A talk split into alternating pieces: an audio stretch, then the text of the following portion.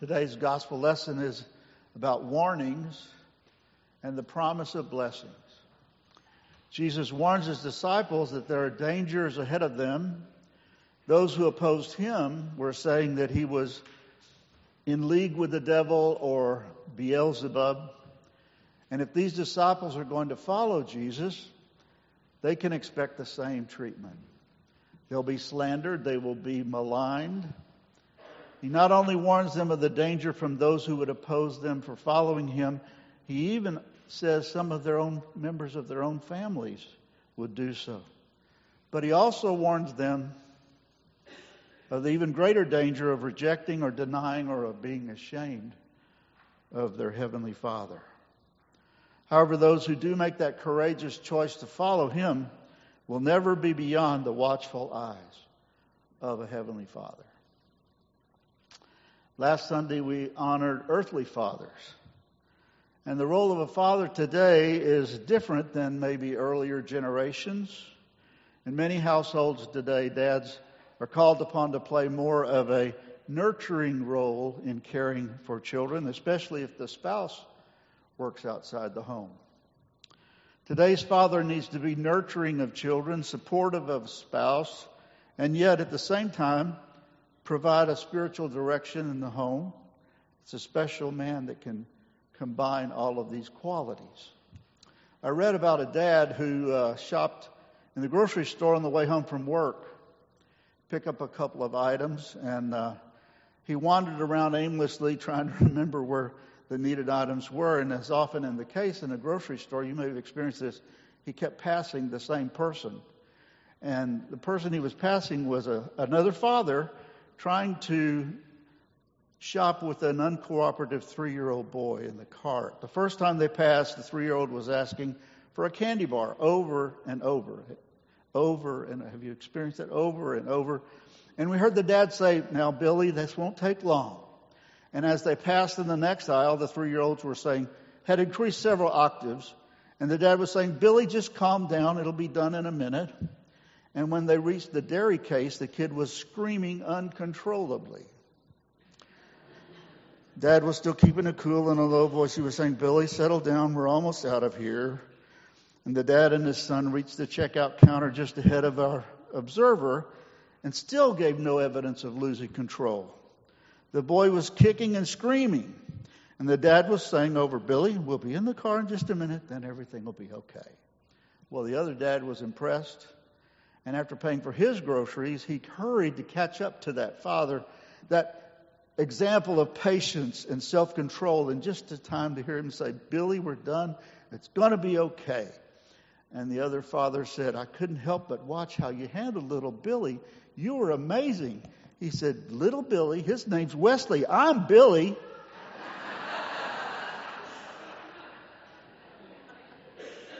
It's not easy being a father or a mother or a child who really wants a candy bar. It's not easy juggling all of the issues and providing for one's family. It's hard to bond with those you love when by necessity you have to be away from them to provide for them. In verses 29 to 31 of this passage, we have a reminder of how the Heavenly Father cares for His children. Are not two sparrows sold for a penny? Jesus asked, and not one of them will fall to the ground apart from your Father. Do not be afraid, you are of more value than many sparrows. What a moving testimony to the very intimate love that God has for God's children. When my daughter Abby was seven years old, she and I were sharing a picnic of pizza at a place on Montrose, and she started throwing some of her crumbs of her pizza to some sparrows that had gathered in the shaded parking area.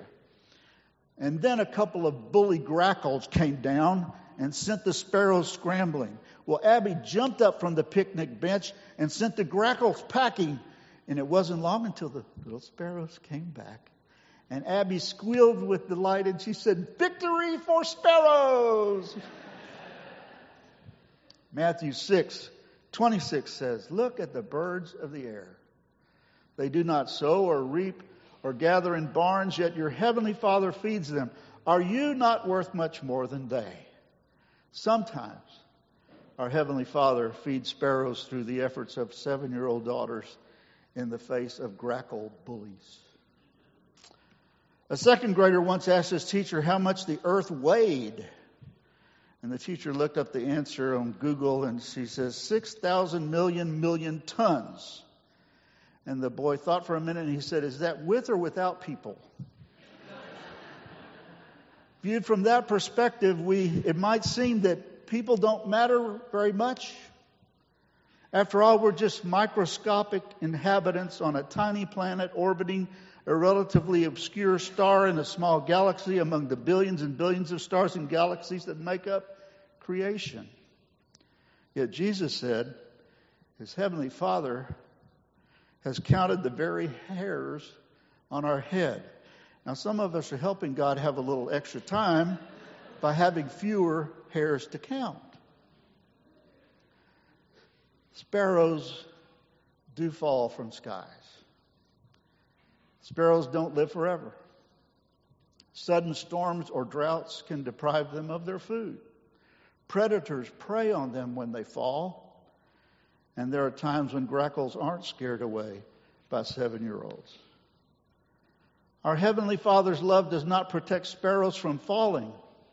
And there's a second truth related to that. The Father's love does not exempt us from falling. And as we sang, even Jesus in the song, even Jesus took the fall. Fathers fall, mothers fall, children fall, and sometimes even those who care for birds, like Celia, fall. God has placed us in a world designed to bring out the best within us if we deal with life with an attitude of faith and love. Those of us who are parents would protect our young from all life's problems if we could. Deep in our hearts, we'd like to build a protective bubble around them.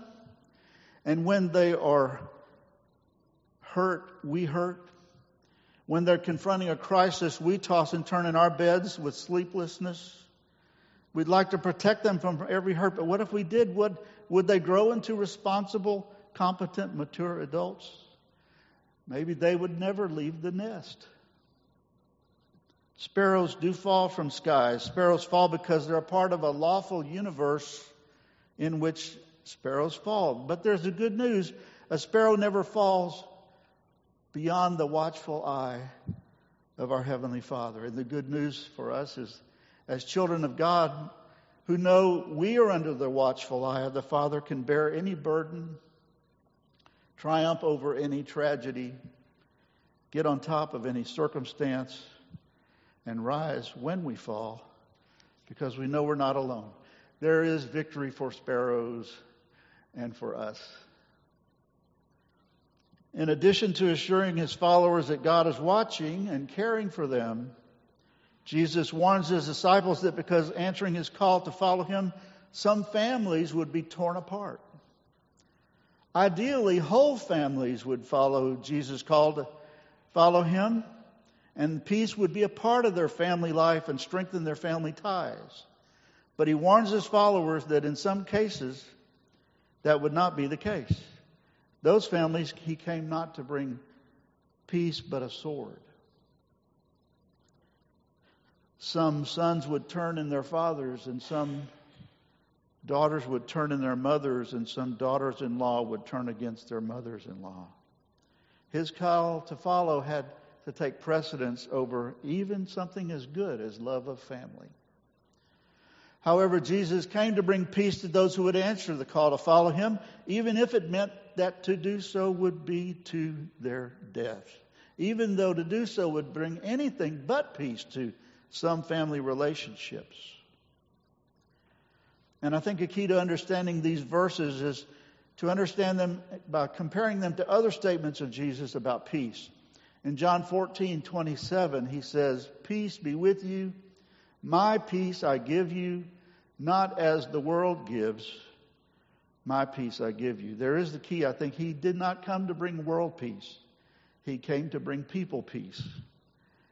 peace who they could in turn share with others.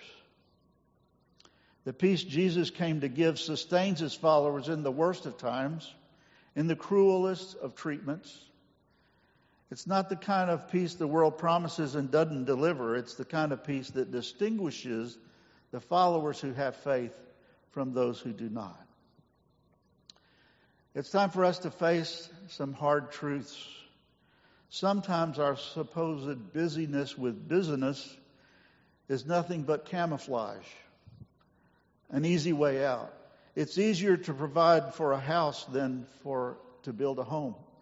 It's easier to give dollars than it is to give time. It's easier to write a check than to check out to work early to watch a child's game or a concert. It's easier to provide a fun time than to share our wisdom. It's easier to be a good provider than it is to be a good leader. It's easier to push our children through the door of a church rather than lead them through it. It's easier to be a breadwinner than to teach our children about the bread of life. Jesus began by warning his disciples not to fear man who can only kill the body. And these words come from one who is about to give over his body to be crucified. These words were given to his followers who would lose their lives because they followed him. And he concludes this lesson by warning them to fear God. Someday we all will be called to give an account of our lives, and woe be to those who were ashamed of their heavenly Father on earth because Jesus warns of them their heavenly Father will be ashamed. Now, I don't know exactly what heaven will be like, but from these words of Jesus, I can deduce what God is like. He is like a father who notices every sparrow that falls from the sky. God is a heavenly father who cares for us and says, We are worth than many sparrows, worth more than many sparrows. This means that even though we still face obstacles and crises, we do not face them alone. And someday we shall live with joy in our Heavenly Father's house forever, like the song we sang this morning. That's a promise that's good news in the grocery store for little Wesley and Big Billy. That's good news for us, for we will live in our Father's house forever because of the one whose eye is on us, the same one whose eye is on the sparrow. Let us present our tithes and offerings.